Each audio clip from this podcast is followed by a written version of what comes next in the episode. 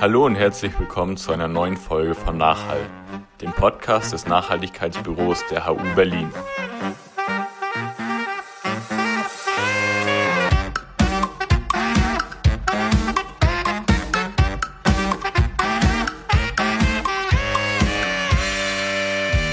Schönen guten Abend. Herzlich willkommen im Senatssaal und herzlich willkommen auch an die, die drüben im Hörsaal 2097 sitzen und per Videoübertragung zuhören.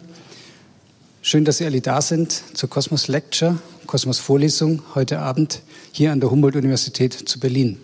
Das ist sehr schön, dass Sie zahlreich wieder da sind, heute zur dritten Vorlesung in unserer Kosmos-Reihe 2019. Ich starte wie immer mit einem Zitat von Alexander von Humboldt. Im Kosmos Band 1 schreibt er relativ weit hinten, indem wir die Einheit des Menschengeschlechtes behaupten, widerstreben wir auch jeder unerfreulichen Annahme von höheren und niedereren Menschenrassen. Es gibt bildsamere, höher gebildete, durch geistige Kultur veredelte, aber keine edleren Volksstämme.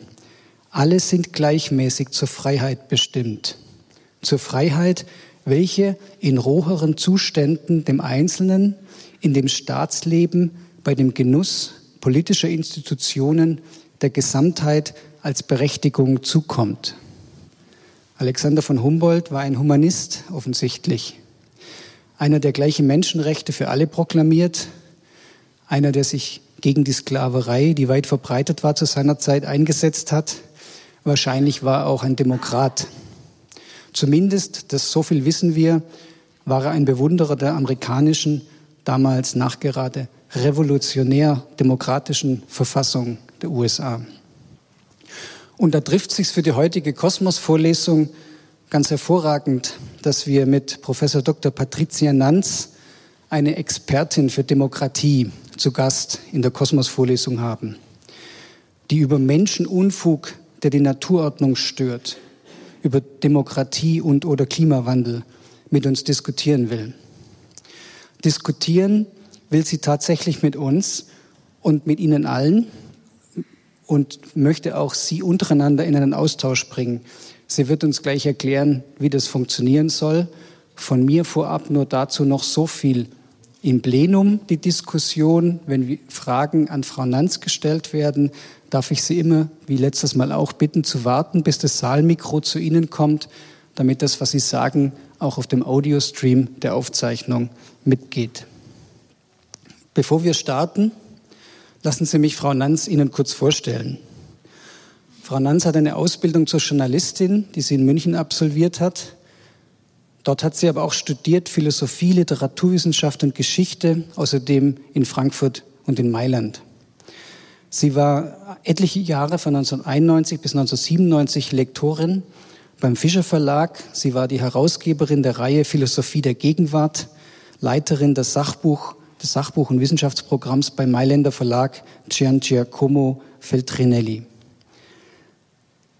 Auch ihre Doktorarbeit hat sie in Italien angefertigt, 2001 promoviert über Europolis, Constitutional Patriotism Beyond the Nation State am Europäischen Hochschulinstitut in Florenz. Frau Nanz war wissenschaftliche Mitarbeiterin am Max-Planck-Institut in Bonn, Postdoc am Center for the Study of Democracy an der Westminster University in London. 2002 wurde sie Professorin für politische Theorie an der Universität Bremen hatte Gastaufenthalte unter anderem am Massachusetts Institute of Technology in Cambridge. 2009 hat sie das European Institute for Public Participation gegründet und war dann Leiterin des Forschungsschwerpunktes Partizipationskultur am Kulturwissenschaftlichen Institut in Essen KWI. Seit 2016 ist Frau Nanz jetzt wissenschaftliche Direktorin am IASS, Institute for Advanced Sustainability Studies, und sie ist Professorin für transformative Nachhaltigkeitswissenschaft an der Universität in Potsdam. Frau Nanz gilt europaweit als einflussreiche Expertin für zivilgesellschaftliche Partizipation, ökologische und soziale Nachhaltigkeit und Bürgerbeteiligung. Seit über zehn Jahren forscht sie zum Thema Zukunft der Demokratie. Und da ist es nicht verwunderlich, dass im Januar 2019 das Bundesministerium für Bildung und Forschung sie zum Mitglied in das Hightech-Forum berufen hat. Dieses Hightech-Forum, Hightech-Strategie 2025, hat die Bundesregierung eingerichtet aus, wie der Name schon sagt, der Weiterentwicklung von Demokratie und Technologie. Wir freuen uns jetzt auf Patricia Nanz und ihren Vortrag zu Demokratie und Klimawandel. Die Bühne gehört jetzt Ihnen. Vielen Dank, dass Sie zu uns gekommen sind heute Abend.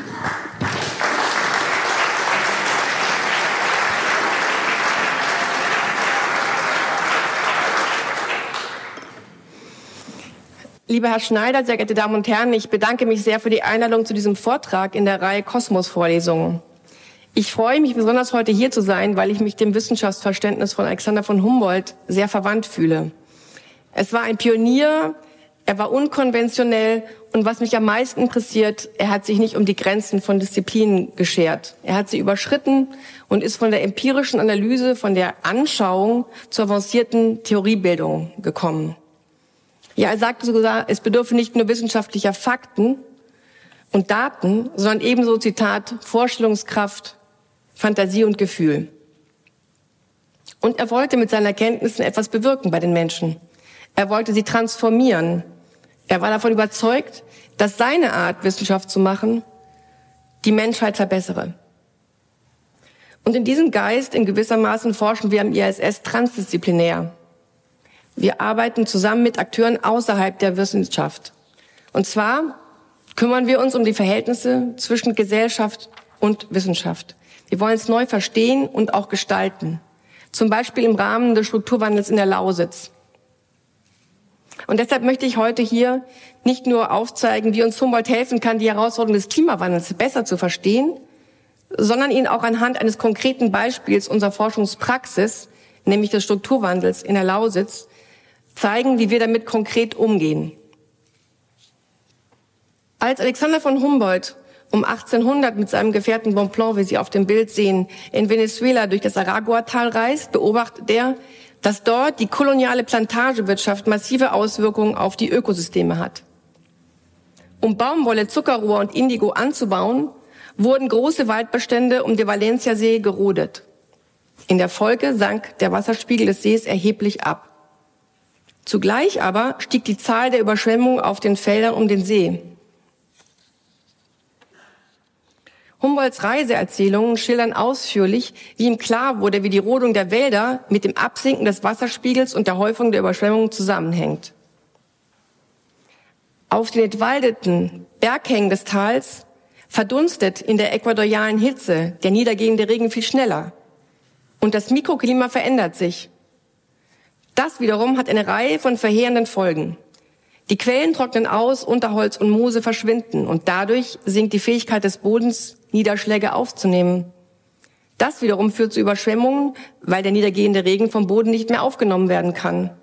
Das Wasser fließt in Sturzbächen von den Berghängen ins Tal und reißt dabei den ausgetrockneten Boden mit sich. Diese Bodenerosion ist damit aber nur das letzte Glied einer langen Kette von Ursachen, die hinter der Zerstörung des lokalen Wasserkreislaufs steht. Unter dem Eindruck dieser Beobachtung entwickelt Humboldt die uns bis heute geläufige Vorstellung, dass die biologischen, geologischen und klimatischen Prozesse einer Region in Form komplexer Ökosysteme zusammenhängen. Wenn der Mensch in dieses Ökosystem eingreift, zum Beispiel durch die Landwirtschaft, besteht die Gefahr, dass er sie aus dem Gleichgewicht bringt. Wie Humboldt lakonisch bemerkt, handelt es sich um Menschenunfug, der die Naturordnung stört. Wie wir heute über den menschengemachten, den sogenannten anthropogenen Klimawandel nachdenken, ist erheblich von Humboldts Beobachtungen und seinen theoretischen Erkenntnissen geprägt. Denn der Klimawandel ist nichts anderes als Menschenunfug in einem globalen Ausmaß. Er bringt das Ökosystem der Erde im Ganzen aus dem Gleichgewicht. In diesem Gleichgewicht hat der Mensch über 10.000 Jahre seine eigene ökologische Nische gefunden, in der er seine Zivilisation einrichten konnte. Diese Nische aber scheinen wir nun im Zeitalter des Anthropozäns selbst zu zerstören. Die größte Herausforderung unserer heutigen demokratischen Gesellschaften ist es deshalb, Wege zu finden, wie wir mit einer nie dagewesenen Anzahl von Menschen auf einem Planeten überlegen können, dessen ökologisches Gleichgewicht wir massiv gestört haben. Diese dramatische Situation ist Ihnen sicher allen bewusst. Sie wird seit langem in der Öffentlichkeit diskutiert und teilweise auch durch apokalyptische Untertöne und hat jüngst durch die, durch die Bewegung Fridays for Future eine neue Dynamik bekommen. In unserem Verständnis dieser Situation stehen wir alle gewissermaßen auf den Schultern Humboldts. In meinem Vortrag möchte ich im ersten Abschnitt zeigen, dass wir von Humboldts Einsichten nicht nur etwas über die ökologische Beschreibung der Klimakrise lernen können, wir können und müssen von ihm auch lernen, wie wir politisch auf die Herausforderungen der Klimakrise reagieren können. Wo die öffentliche Diskussion um die Frage sich dreht, was wir eigentlich gegen den Klimawandel tun können, ist sie nämlich häufig von Frustration und Ungeduld geprägt, die auf eine gewisse Demokratie-Skepsis hinausläuft. Steht uns die Demokratie bei der effektiven Bekämpfung des Klimawandels nicht eigentlich im Weg? Oder kurz, stehen wir etwa vor der Wahl Demokratie oder Klimaschutz? Nachdem ich im zweiten Abschnitt kurz auf die Gründe für diese Skepsis eingegangen bin, möchte ich in meinem Vortrag zunächst zeigen, dass die existierenden Demokratien besser abschneiden, als die meisten meinen. Ich möchte dabei einladen, in einem Out-of-the-Box-Gesprächsrunde, wie Herr Schneider schon angedeutet hat, die vorgebrachten Thesen mit Ihnen zu diskutieren. Im dritten Abschnitt möchte ich mit Ihnen mit Humboldt zeigen, warum aber die alternative Demokratie oder Bekämpfung des Klimawandels von vornherein falsch gestellt ist. Wir müssen eigentlich Demokratie und Klimawandel zusammendenken.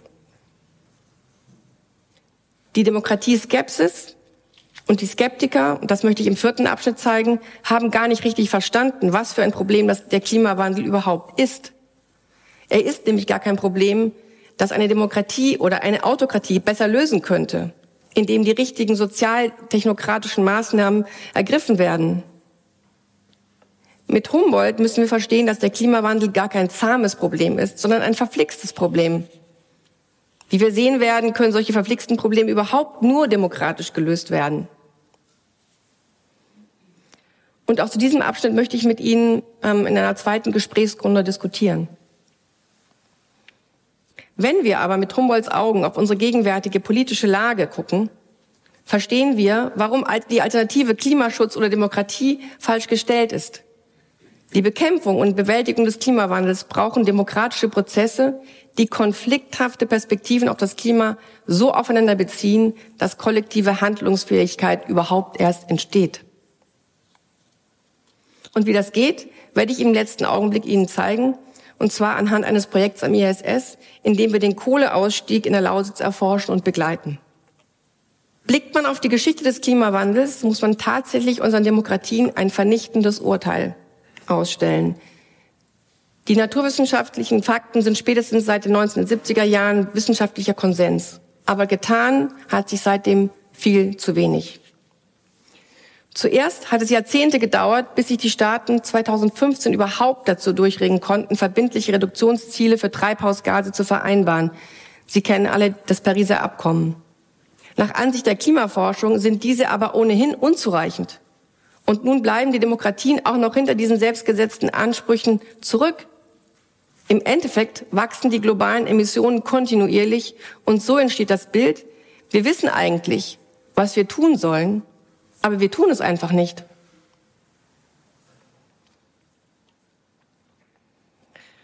Dieses Bild verweist das kennen Sie wahrscheinlich alle darauf, dass je länger wir mit den Emissionsreduktionen warten, desto geringer wird der Zeithorizont, um diese gesellschaftlichen Transformationen ähm, sozusagen zu erreichen, um auf Null Emissionen zu kommen.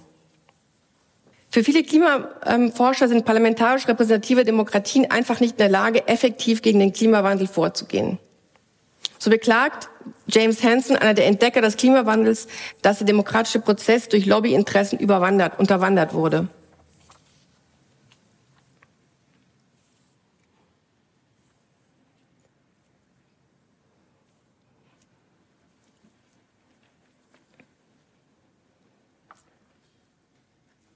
Als mögliches Gegenmittel bringt der Biophysiker James Lovelock, ein hoch angesehener Naturwissenschaftler, die Idee ins Spiel, in der Bekämpfung des Klimawandels zumindest zeitweise den Ausnahmezustand auszurufen.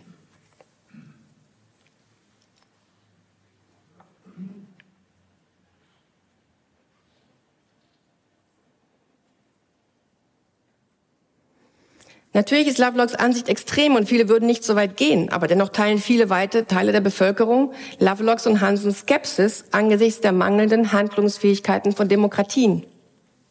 Könnte es sein, dass die Demokratie ein Hindernis oder vielleicht eine Unannehmlichkeit bei der Bekämpfung des Klimawandels darstellt? So sehr wir also aus anderen Gründen die Demokratie schätzen, könnte es sein, dass ihre langwierigen politischen Willensbildungsprozesse bei der Bewältigung des Klimawandels eher uns nicht helfen, diese zu bewältigen. Und deswegen möchte ich Ihnen jetzt im Folgenden zeigen, dass die existierenden Demokratien angesichts dieser Kritik besser abschneiden als die existierenden Autokratien. Also von diesen sollten wir uns auf gar keinen Fall bessere Ergebnisse erhoffen. Aber was könnte nun hinter dem undifferenzierten Misstrauen gegenüber der Handlungsfähigkeit der Demokratien in Bezug auf den Klimawandel wirklich stehen? Es gibt drei verschiedene Gründe. Erstens, Demokratien schneiden in manchen Hinsichten schlechter ab als nichtdemokratische Regimes. Zum Beispiel investiert China jährlich viel mehr in erneuerbaren Energien als die EU und die USA zusammen. Das sehen Sie hier.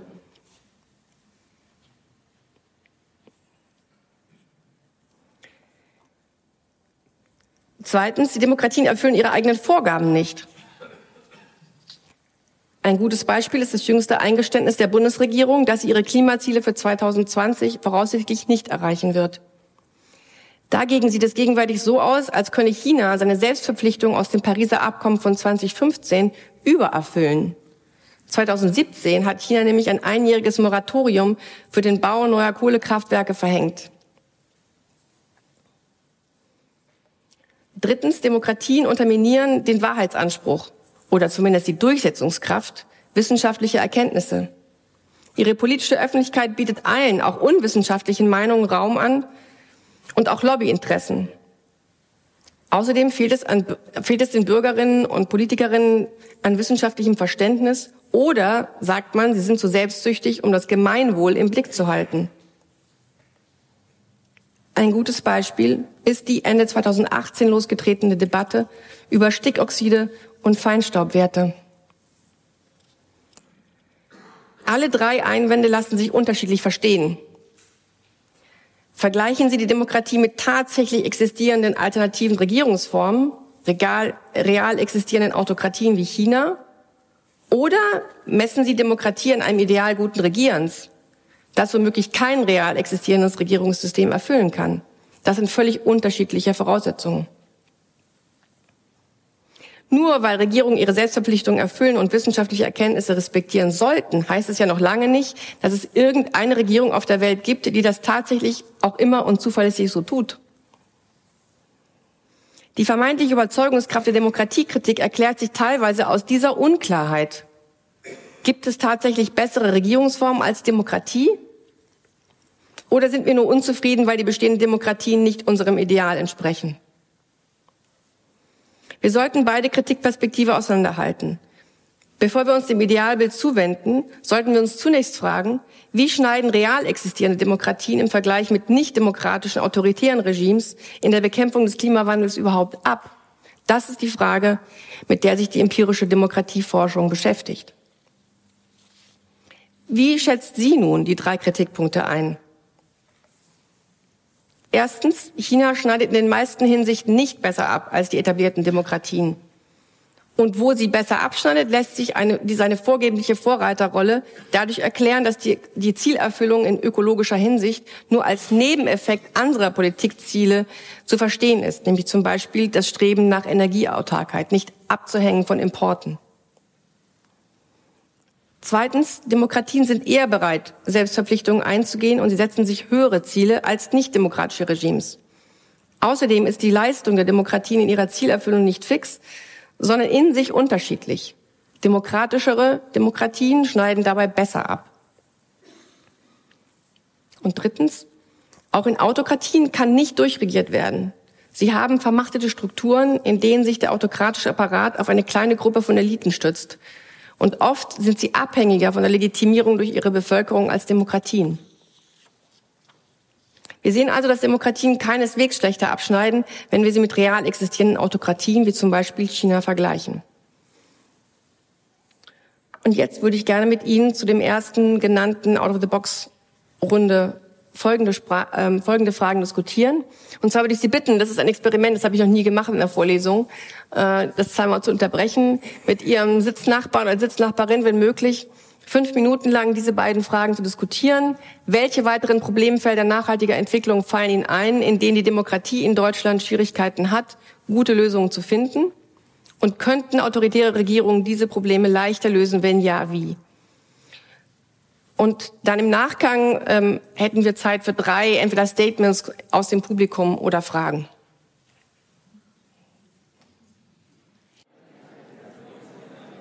Ich freue mich, dass Sie so rege diskutieren.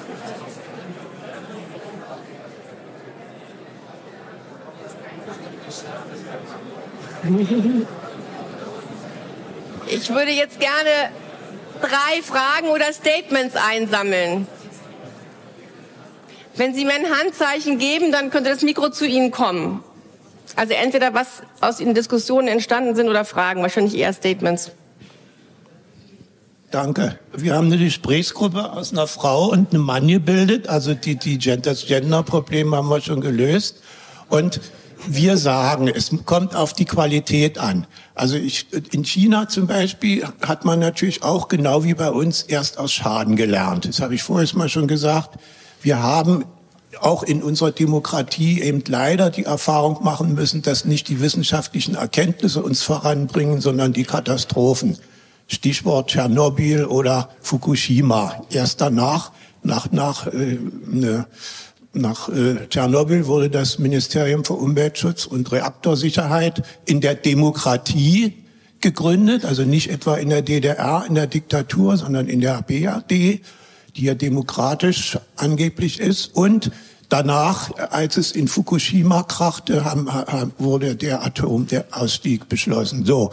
Und das ist natürlich nur leider durch Katastrophen. Genauso ist es in China gewesen. Durch die Luftverschmutzung hat man jetzt beschlossen, eine grüne Mauer äh, zu, zu anzupflanzen, also ein riesiges Waldgebiet. Nun stellen wir uns das mal hier in Deutschland, in unserem demokratischen Deutschland vor, zu dem ja auch Bayern gehört, ja. Ich weiß nicht, ob, ob wir gleich mit Bayern und in einer Meinung sein werden in unserer Demokratie, wenn eine ähnliche Maßnahme ansteht.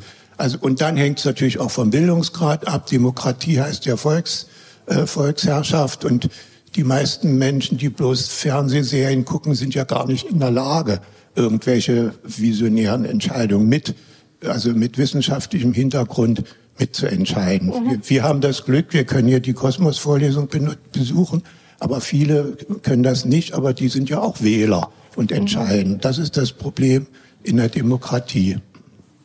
Vielen Dank. Dazu komme ich auch später noch im Vortrag. Dann brauche ich es gar nicht jetzt kommentieren. Gibt es ein zweites Statement?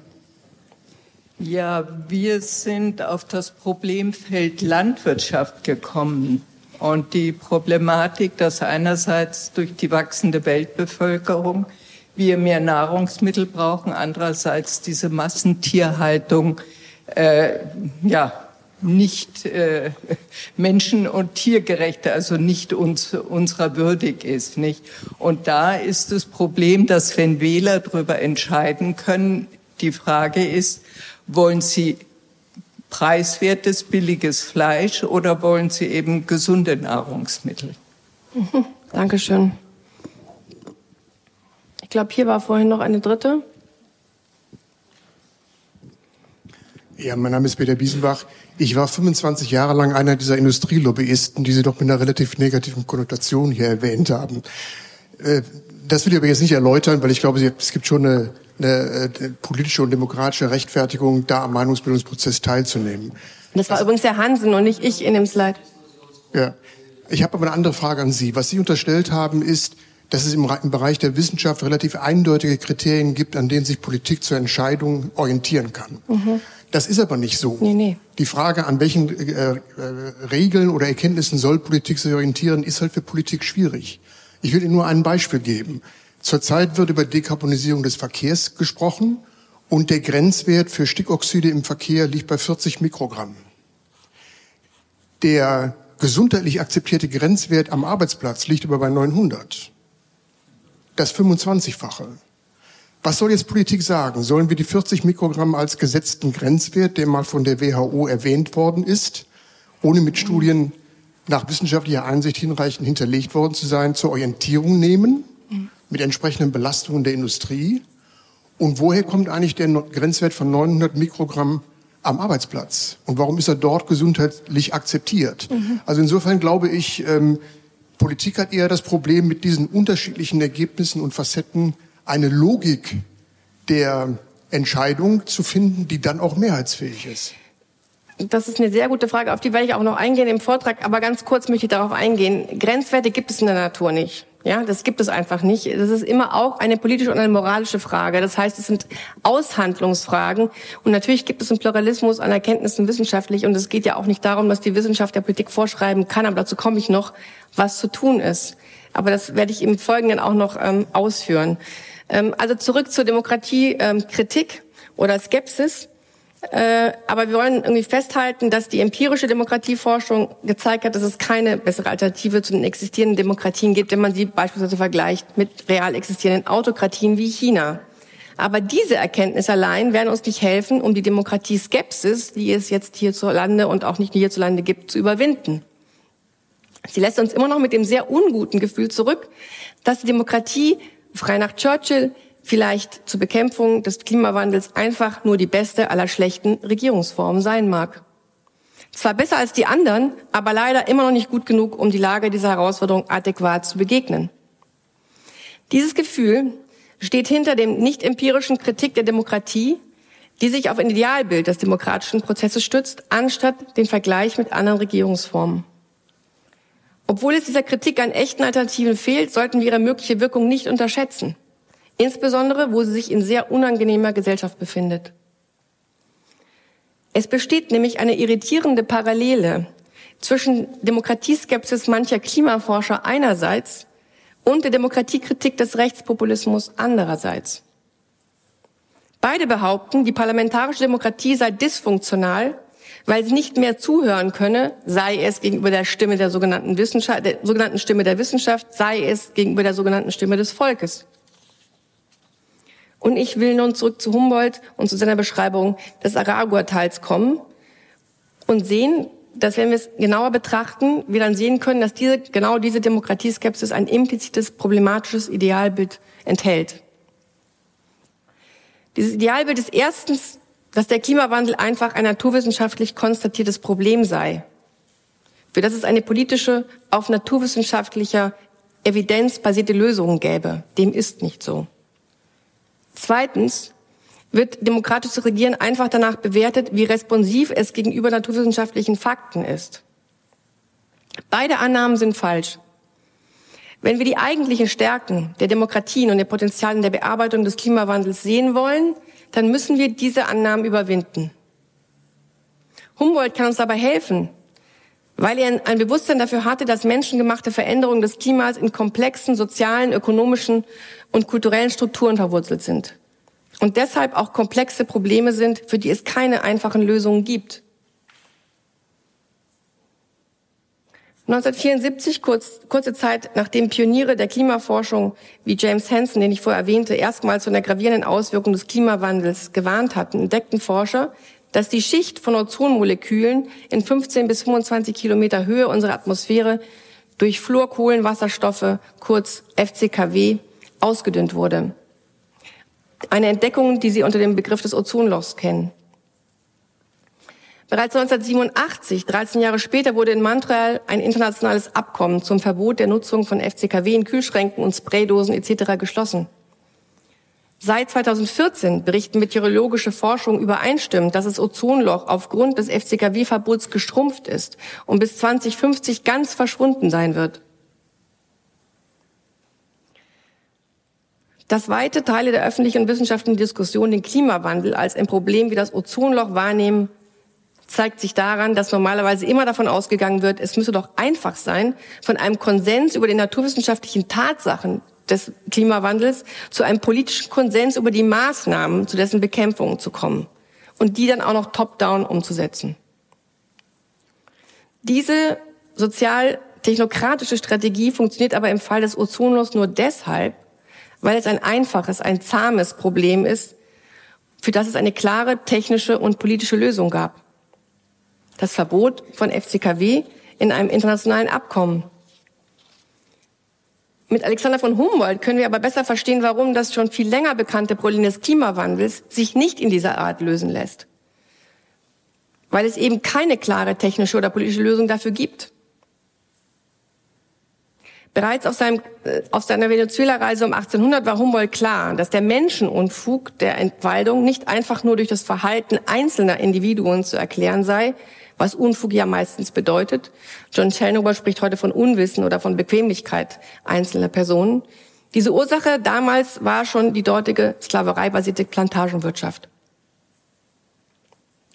Menschenumfug von solch gesellschaftlichem Ausmaß ist also verknüpft mit sozialen Strukturen unterschiedlicher Art. Die Plantagenwirtschaft beruht ja selbst auf politischen, ökonomischen und kulturellen Hintergrundbedingungen, wie zum Beispiel den kolonialen Grundbesitz, der sich auf den auf, auf Anbau von tropischen Agrarprodukten spezialisiert hat und die Sklaverei gerechtfertigt hat. Das ist heute mit der Abholzung der Regenwälder nicht anders. Es gibt eine Menge Verbote, die angesichts der globalen Dynamiken, denken Sie an die Nachfolge von Palmölen und Biodiesel, einfach wirkungslos bleiben. Wer die Entfaltung stoppen will, muss sich deshalb mit der Frage auseinandersetzen, wie sich soziale Strukturen verändern lassen. Entsprechend müssen wir mit Humboldt auch den Klimawandel als ein Problem verstehen, in dem sich nicht nur die natürlichen, sondern auch die ökonomischen, politischen und kulturellen Rahmenbedingungen unseres Lebens spiegeln. Nach einer hilfreichen Unterscheidung aus der Stadtplanung die in den letzten Jahren Eingang in die Klimaforschung gefunden hat, handelt es sich beim Klimawandel nicht um ein zähmbares, sondern um ein wicked problem, ein verflixtes Problem. Ein gutes Beispiel für ein verflixtes Problem in modernen Gesellschaften ist die Kriminalität. Es wäre ein sinnloses Unterfangen, das Problem der Kriminalität in, in der gleichen Weise lösen zu wollen wie das Problem des Ozonlochs. Man kann Kriminalität aus mindestens drei Gründen nicht einfach abschaffen. Erstens entsteht Kriminalität aus komplexen ökonomischen, politischen und kulturellen Strukturen moderner Gesellschaften. Menschen stehlen, weil es sich für sich lohnt, weil sie aus Not dazu getrieben wurden oder weil sie die existierende Güterverteilung für ungerecht halten oder aus vielen anderen Gründen. Dieser Vielzahl von unterschiedlichen Ursachen der Kriminalität entsprechen auch vielfältige Strategien zu ihrer Bekämpfung. Technische Überwachung, Resozialisierung stärken, Abschreckung durch Strafen erhöhen oder sozialpolitische Maßnahmen. Zweitens bestimmt sich die Wahrnehmung von Kriminalität als Problem in zweifacher Hinsicht durch Wertevorstellungen und politische Überzeugungen. Einerseits wird immer ausgehandelt, welche kriminellen Handlungen überhaupt als problematisch gelten. Denken Sie an die Entkriminalisierung des Schwarzfahrens. Andererseits muss immer ausgehandelt werden, welche Maßnahmen der Kriminalitätsbekämpfung überhaupt akzeptabel ist, wenn wir den Erhalt von Grundfreiheiten mit der Ausdehnung der Videoüberwachung in Konflikt stehen. Und drittens schließlich ist die Grundkonstellation des verflixten Problems Kriminalität in zwei Hinsichten dynamisch und ändert sich beständig. Einerseits sind die Wertvorstellungen und folglich Problembeschreibungen umstritten. Nicht alle soziale Gruppen teilen dieselbe Auffassung über die Prioritäten der Bekämpfung. Andererseits ist das Problem selbst dynamisch, weil neue Arten von Kriminalität, zum Beispiel Cyberkriminalität und Terrorismus entstehen, auf die man wiederum mit neuen Arten der Bekämpfung reagieren muss. Deshalb können immer nur pragmatische Schritte zur Verbesserung verflixter Probleme unternommen werden, ohne dass jemals der Punkt erreicht werden wird, in dem sie wirklich gelöst sein werden. Wir können versuchen, die Kriminalitätsrate in einer gegebenen Situation zu senken. Dazu müssen wir uns überlegen, an welchen der vielen Erklärungsfaktoren wir ansetzen und welche Bekämpfungsstrategien mit unseren Wertüberzeugungen vereinbar sind. Dabei müssen wir aber immer damit rechnen, dass durch die Bekämpfung neue Probleme entstehen. Und deshalb gilt für den Klima, und dasselbe gilt für den Klimawandel. Es ist eine Folge komplexer Lebensbedingungen der industriellen Moderne. Und deshalb erfordert seine Bekämpfung erstens ein Verständnis, aus welchen komplexen ökonomischen, politischen und kulturellen Strukturen er entsteht und bedarf daher der Expertise der verschiedenen Sozialwissenschaften, nicht nur der Naturwissenschaften. Nehmen wir das Beispiel nachhaltiger Strukturwandel. Das bedeutet gleichzeitig, unsere Industrien umbauen, Bildungs- und Karrierewege eröffnen, Mobilitäts- und Konsumverhalten verändern und politische Handlungsfähigkeiten entwickeln. Und das alles gleichzeitig. Zweitens müssen wir im Umgang mit dem Klimawandel ein komplexes Bündel an Wertevorstellungen reflektieren und unterschiedliche, sehr konflikthafte Perspektiven miteinander in Einklang bringen. Und nun möchte ich Sie zum zweiten, zur zweiten Gesprächsrunde bitten. Und zwar wiederum mit Ihrem Sitznachbarn oder Sitznachbarin bei Möglichkeit diskutieren, wo liegen die Stärken der Demokratie in der Bewältigung des Klimawandels und wie könnte man diese Stärken weiter ausbauen. Weitere fünf Minuten.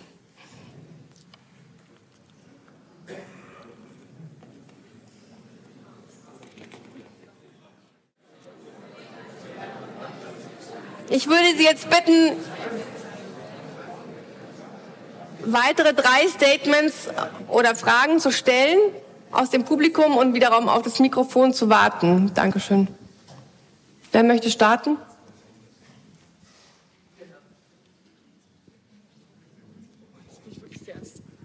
Ähm, hallo, mein Name ist Anna Waldrich, ich bin Geografiestudentin von dem Institut, von dem Herr Schneider auch kommt. Ähm, ich wollte zur Frage eins was sagen, und zwar glaube ich, dass die Stärken der Demokratie in der Bewältigung des Klimawandels die ist, dass äh, Demokratie eine Form des Staates ist, in der ähm, das Volk ziemlich ins Zentrum gerückt ist und eben auch diese Mobilisierung vom Volk, vom Volk ausgehend gefördert wird. Das heißt, dass halt ähm, Otto Normalverbraucher, Menschen wie Sie und ich und alle in diesem Raum halt miteinander in Kommunikation treten, auch große Plattformen bilden können, auf diesen großen Plattformen miteinander kommunizieren können und sich so auch mobilisieren können, zum Beispiel für den, also gegen den Klimawandel aktiv zu werden, sich zu äh, Sachen wie Scientists for Future oder Fridays for Future zusammenzuschließen, auch global zu vernetzen. Und ich glaube, dass das eine der Stärken der Demokratie ist, dass wir halt so wirklich die Bevölkerung mitnehmen können. Und ich glaube, wenn wir die Bevölkerung nicht mitnehmen und nicht eine intrinsische Motivation schaffen, dass gegen den Klimawandel agiert wird, dass es halt nicht möglich wäre. Und das ist, glaube ich, in Autokratien nicht möglich. Danke. Ich würde anschließen an das, was die Vorrednerin gesagt hat. Ähm, eine Stärke der Demokratie ist nicht nur die Vielfältigkeit der Mobilisierung, sondern auch die Vielfältigkeit der Informationsbeschaffung. Das ist ein wichtiger Punkt, finde ich. Bei den anderen Fragen hatten wir kurz in der ersten Runde diskutiert. Ich, für mich ist eine äh, Schwierigkeit in der Demokratie oder eine Gefahr die Korruption und der Lobbyismus. Aber die Stärke ist die Vielfältigkeit der Informationsbeschaffung. Und zu Ihrer Frage, wie könnte man diese Stärken weiter ausbauen, ist natürlich die Wissenschaftsberichterstattung, der Wissenschaftsjournalismus, das, mhm. was Wissenschaftler erforschen und an die Öffentlichkeit bringen, gerade in Zeiten von Fake News oder sogenannten Fake News, ganz besonders wichtig, um erstmal zu einer Meinung zu kommen und sich danach zu mobilisieren.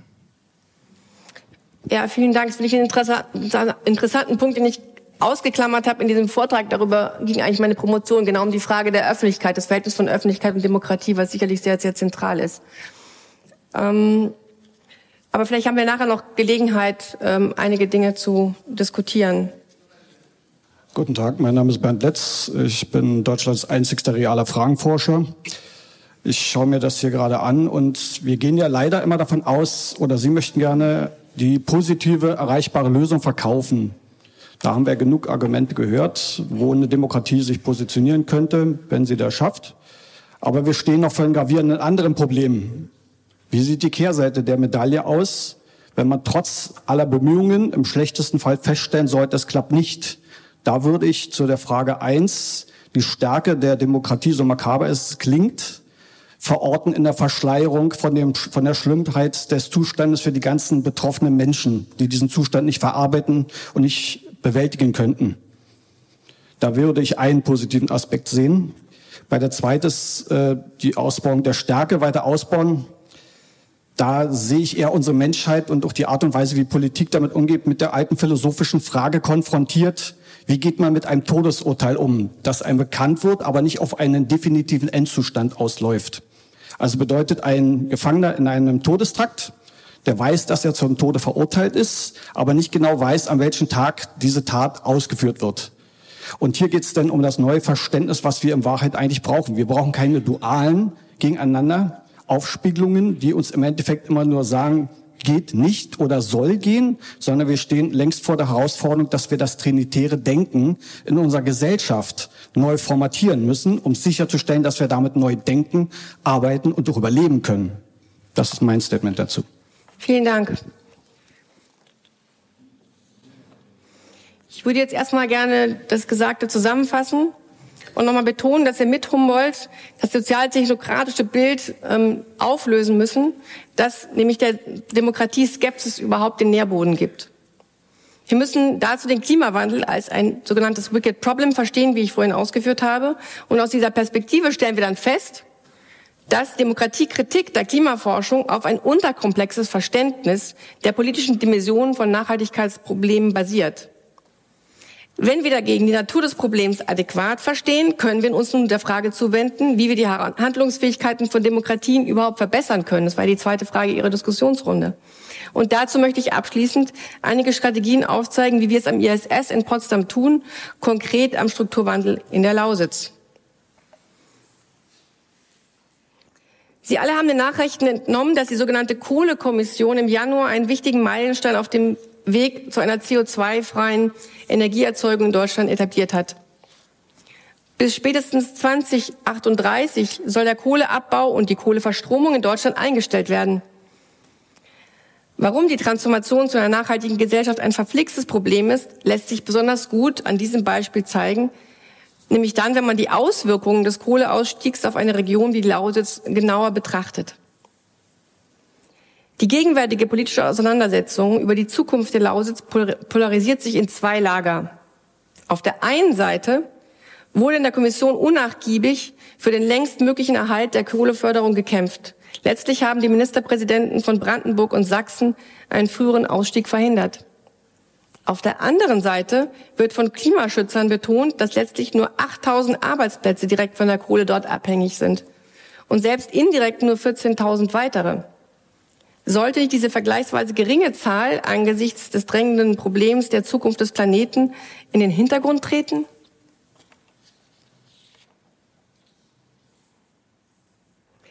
Diese polarisierte Alternative ist ebenso wenig hilfreich wie die zwischen Demokratie oder Klimaschutz. Beide Positionen verkennen die wahre Bedeutung der Kohle für die Lausitz und damit auch die Komplexität des politischen und sozialen Wandels, der durch den Abschied von ihr notwendig wird.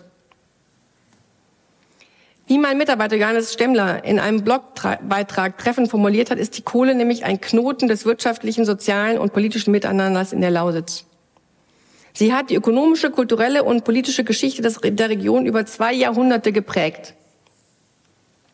Zuerst die Industrialisierung seit dem Ende des 18. Jahrhunderts und ihre ökonomischen Aufstieg, der bis zur Industriepolitik der DDR reichte.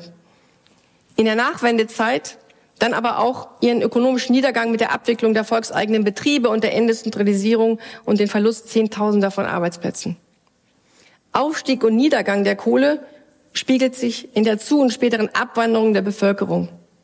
Aber sie prägten vor allem auch die kulturellen und sozialen und politischen Strukturen der Region und vor allem die Identität ihrer Bewohner. Sie beziehen ihren Stolz und ihr Wir-Gefühl aus dem industriellen, aus der industriellen Arbeit und der Kohle. Und gerade deshalb waren die Enttäuschungen der Wendezeit so verheerend. Und deshalb stehen viele Lausitzer heute neuen Veränderungsprozessen gegenüber sehr skeptisch gegenüber. Das erleben wir jeden Tag, wenn wir sozusagen vor Ort dort diesen Prozess begleiten. Und durch die nun eingeleitete Transformation brechen alte und neue Konflikte auf, weil sich die Menschen in ihrer Identität missachtet und ungerecht behandelt sehen. Viele wenden sich deshalb von der parlamentarischen Demokratie ab und rechtspopulistischen Strömungen zu, die für sie die einzigen Vertreter ihrer eigenen Interessen sind oder sie zumindest als solche angesehen werden.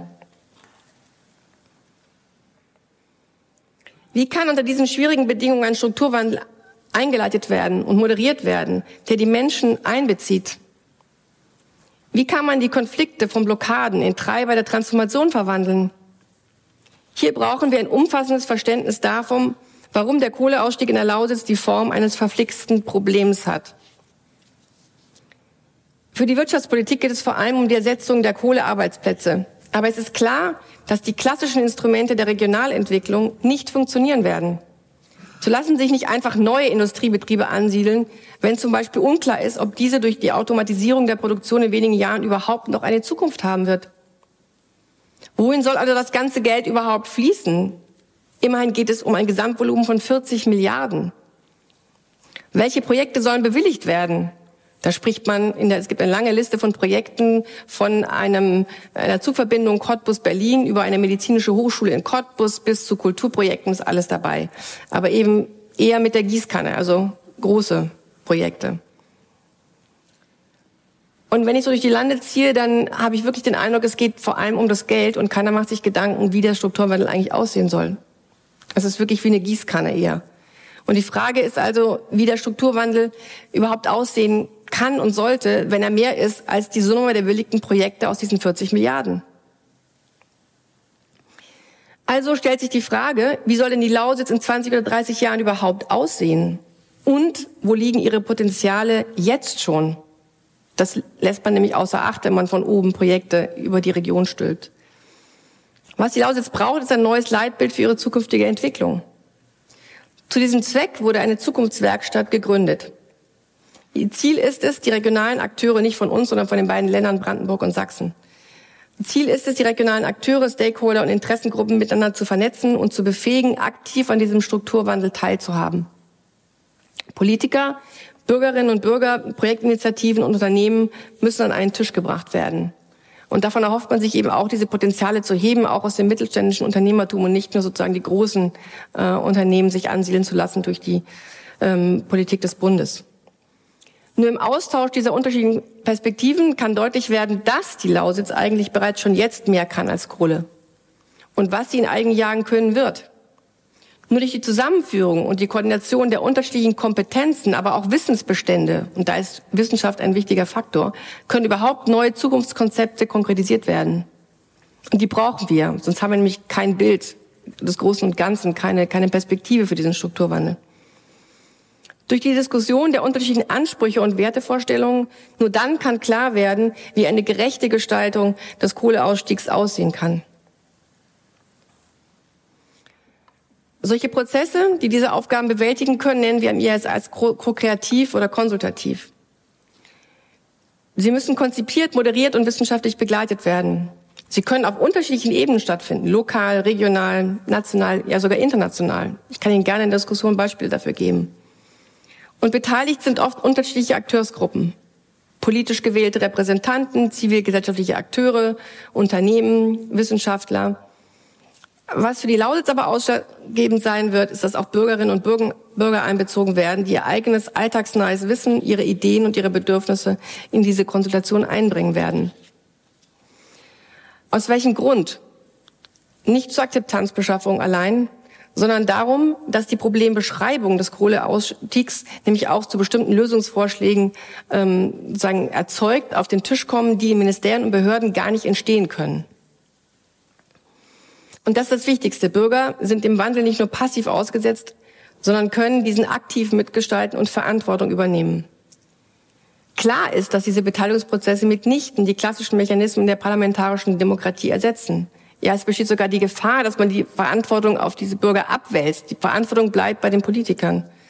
Dennoch können sie diese Mechanismen der parlamentarischen Demokratie ergänzen, verbessern und bürgernäher machen.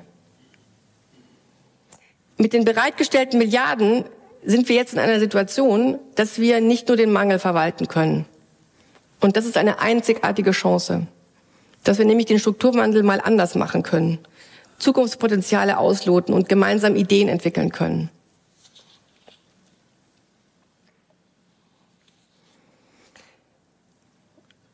Ich möchte zum Schluss zusammenfassen. Wir sollten den Klimawandel so begreifen wie Humboldt die Auswirkungen der Plantagenwirtschaft im Maraguatal. Es handelt sich um ein verflixtes Problem, das wir in seinen systemischen Zusammenhängen verstehen müssen. Dies sollte uns vor der falschen technokratischen Vorstellung bewahren, man könnte die Transformation zu einer nachhaltigen Gesellschaft einfach top-down politisch umsetzen. Wenn wir stattdessen überlegen, wie wir heute demokratisch auf die Herausforderungen des Klimawandels reagieren können, müssen wir über den Hofdemokraten Humboldt hinausgehen und die parlamentarische Demokratie durch Beteiligung der Akteure vor Ort stärken. Damit können wir aber nicht nur über Humboldt hinausgehen, sondern zugleich können wir sein Erkenntnisideal weiterdenken. Mit Bezug auf die Naturwissenschaft schrieb Humboldt an Goethe, Zitat, wer die Natur nicht empfindet, sondern nur theoretisch betrachtet, der wird ihr ewig fremd bleiben. Zitat Ende. Und in solchen konsultativen Prozessen werden Probleme, soziale Transformation für die Beteiligten nicht nur theoretisch betrachtet, im Sinne bloßer Fakten erkannt, sondern sie werden greifbar, auch in dem Sinne, dass in der Problemdefinitionen neue Handlungswege offenbart werden. In diesem Sinn gehört auch zur Erkenntnis eines verflixten Problems wie des Klimawandels ein konkretes Empfinden. Und zwar ein gemeinsam geteiltes Empfinden. Ich danke Ihnen für die Aufmerksamkeit.